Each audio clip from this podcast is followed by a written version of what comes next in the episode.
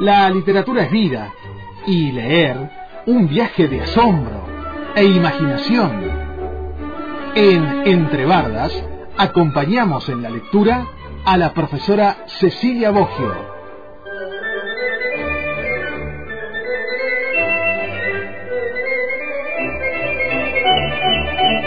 Muy bien, recibimos a Cecilia Boggio. Hola Cecilia.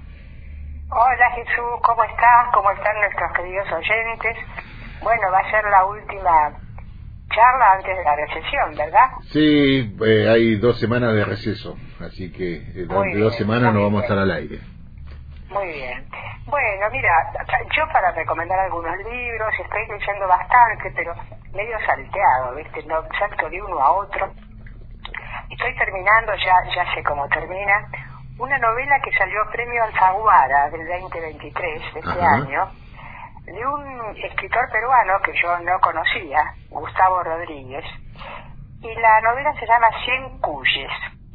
Cuyes, que no hice tiempo a buscarlo, pero le pido a mis oyentes que los busquen, acá se usa como si fuera una moneda o un dinero.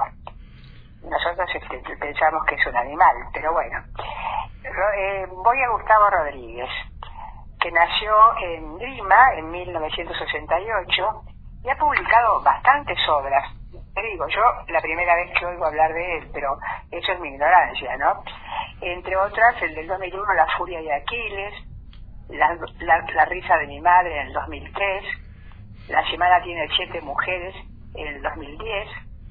Y bueno, para hacerla corta, en el 22 publicó 30 kilómetros a la medianoche y además tiene volúmenes de relatos, 13 mentiras cortas, y también tiene este, libros infantiles y juveniles. Uno de ellos se lee en las escuelas, Machista con hijas. Bueno, este, lo que vamos a ver es que, ah, y además tiene, mira qué interesante, varios de sus artículos publicados en el comercio, en el periódico, se llama Traducciones Peruanas, en el 2008 y traducciones peruanas, yo, yo cuando leí que decía tradiciones peruanas, la del Inca Garcilaso, ¿viste? De la Vega. Pero no, este era este el, las traducciones, las tradiciones, las traducciones peruanas. A ver, ¿qué sí, No lo sé.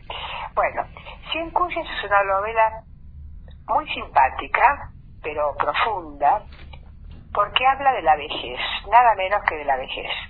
Ahora que yo ya estoy ya este, coronada viejita, viejita, y de la vejez y cómo llegar a la muerte, cómo impedir que la, la vejez destruya todo y llegar más o menos consciente de la muerte y deseándola y como la muerte como una liberación. Esto que te digo es muy duro, sin embargo, hasta acá contado con tanto humor, con tanta buena onda, que lo, lo superás. Eufrasia es una muchacha que trabaja cuidando personas adultas mayores de alto poder adquisitivo. Cuando empieza la novela, ella cuida a doña Carmen, una mujer muy, muy rica, sola, que no ha tenido hijos o, o si no tuvo le queda una sola, no me acuerdo bien cómo, cómo el asunto, pero sin familiares cercanos. Sí tiene una hija, pero que vive en el exterior. Y ella la cuida de hace muchos años, conoce a sus amigos también, y en un momento dado se muere una amiga a la que ella también cuidaba, y esta señora le pide que ayude a un médico que vive en el mismo edificio de departamentos, un departamento del otro lado, que también está solo y necesitaría a alguien que le ayude. Y ella va y también el médico lo, ayuda a él. Él es un médico muy importante que tuvo una CB y ha quedado con la cara muy mal y ha quedado muy eh, con muchas dificultades para caminar y está peleado con la vida y quiere morir. Bueno, la hago corta. La mujer, doña Carmen, a la que ella quiere muchísimo como una madre, eh, pregunta siempre por, por el hijo. Eh, Eufrasia tiene una hermana, Merta, que se llamaba Mamerta, pobre, le pusieron el nombre de la abuela, todo el mundo la conoce por Merta, que estudió enfermería. Y ella le, pagó los estudios de enfermería, eh, Eufrasia, con su trabajo.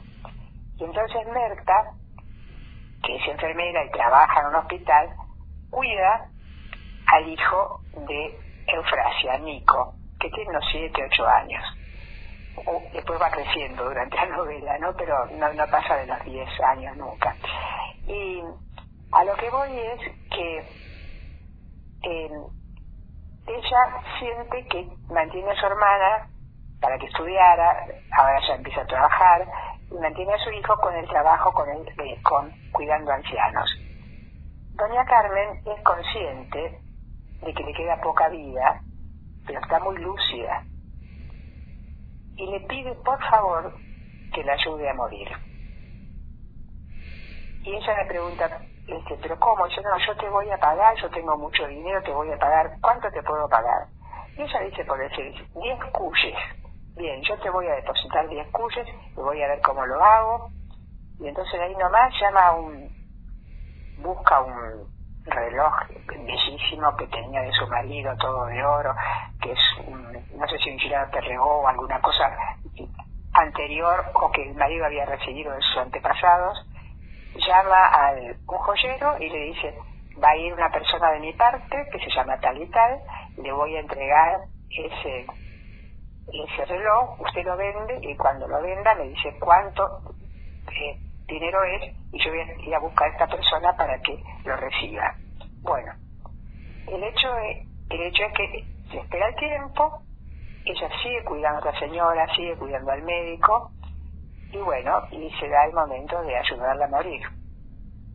Y ella lo hace, ¿no? Le pide, le pide a su hermana que le dé algunas pastillas para dormir a alguien, que la señora está no puede dormir bien, qué sé yo, le da las pastillas y cuando le da las pastillas, pues ella le pone una, una almohada en, la nariz y la mujer muere en paz, con una sonrisa, y se despide antes, se despide de su hija, que vive, no me acuerdo si en Canadá o en otro lugar, y le dice que se quede tranquila, que ya está muy bien y que sabe que va a morir muy pronto. Bueno, ahí está, terminó el hecho.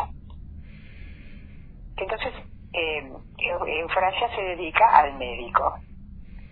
Y el médico la hago muy corta, la novela es larga, pero con mucha, mucha, mucho amor de ella para los pacientes que cuida, para los viejitos que cuida, y el, los viejitos que cuida reconociendo lo que esta mujer hace por ellos, que les cocina lo que les gusta. Y el médico al que ella va a, ayudar, que lo ayuda a levantarse, toma siempre whisky, y le mira los ojos y le dice que tiene que ir al médico y le da, y le dice, no, en, la novela al comienzo no dice el nombre del médico, pero le dice, usted vaya, vaya a este médico que es un oncólogo y le dice, le da esta, esta contraseña, que era la marca del whisky que tomaba. Bueno, ella, eso lo, después en un momento el médico le pregunta si fue al médico o no, el, el, viejito, ¿no? Y ella dice, sí, sí, sí, fue bien. No, ella me está, me está tratando, me está tratando. El médico le dice, yo no quiero vivir más, no puedo vivir así. Él tiene solamente un sobrino, creo. No puedo seguir así, tengo que morir, necesito que me ayude. Porque yo sospecho que vos hiciste lo mismo con Carmen. Y ella, bueno, la va corta también su hermana la ayuda, porque la hermana cuando habla en el hospital donde trabaja acerca de este médico, todos lo conocen y lo respetan, era una persona, era un médico de primer nivel. Entonces le pide a la hermana que la ayude, y la hermana le, ayuda, le dice unas jeringas, y dice, bueno, el médico se duerme, le inyectan no sé qué y se muere. Para esto ya había empezado a trabajar lentamente en una residencia de ancianos y ahí hay un grupo que se llaman los siete, los siete, los fabulosos siete, que son los ancianos, ancianos ricos todos, ¿no? Pero los lúcidos son los de eh, gasolina barata y están los, los otros, los que ya están perdidos, a los que ellos les llaman los de la gasolina cara. Bien, y estas siete personas, este, eran seis, y eh, aparece después Polio, una mujer también de la aristocracia limeña, todos mayores, todos mayores de 80, 90 y más, que se une a ese grupo y, juegan y tienen un montón de, actividades.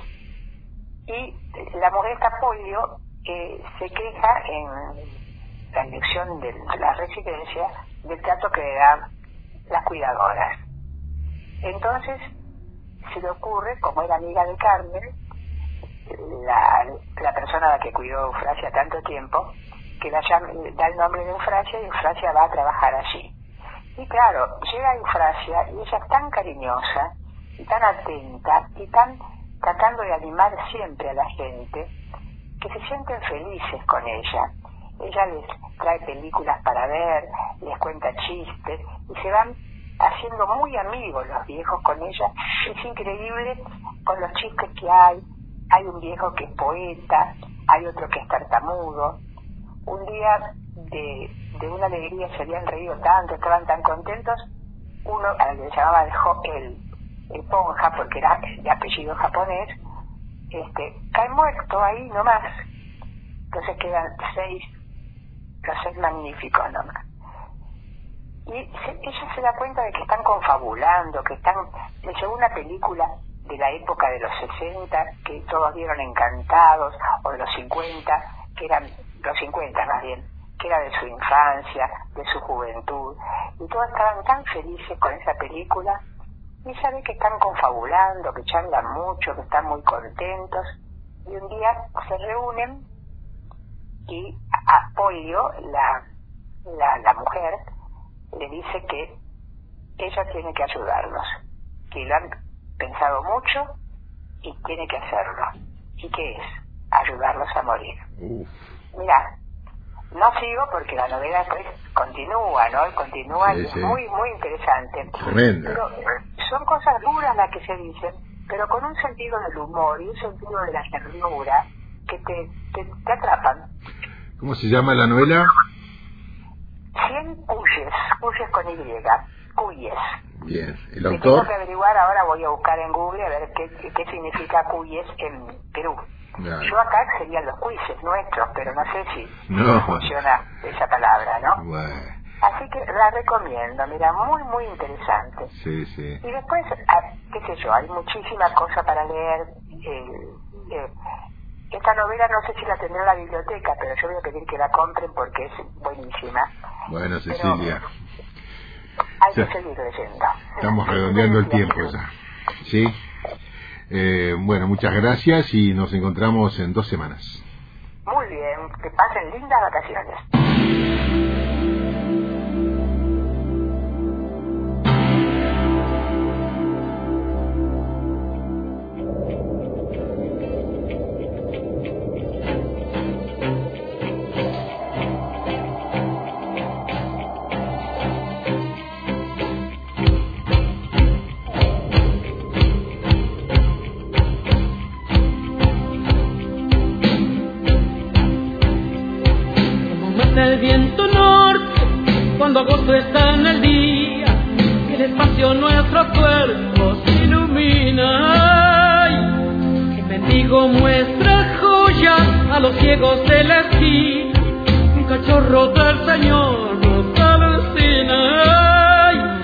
déjame solo, nubes y sol. No quiero saber nada con la miseria del mundo hoy. Hoy es un buen día, hay algo de paz. La tierra es nuestra hermana, los asesinos son los demás. Mata el viento norte cuando agosto está en el día y el espacio nuestro cuerpo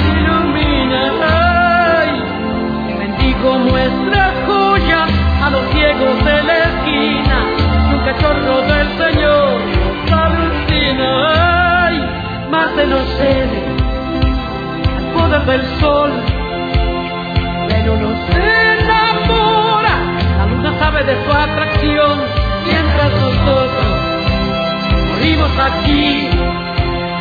Con los ojos cerrados, no vemos más que nuestra nariz.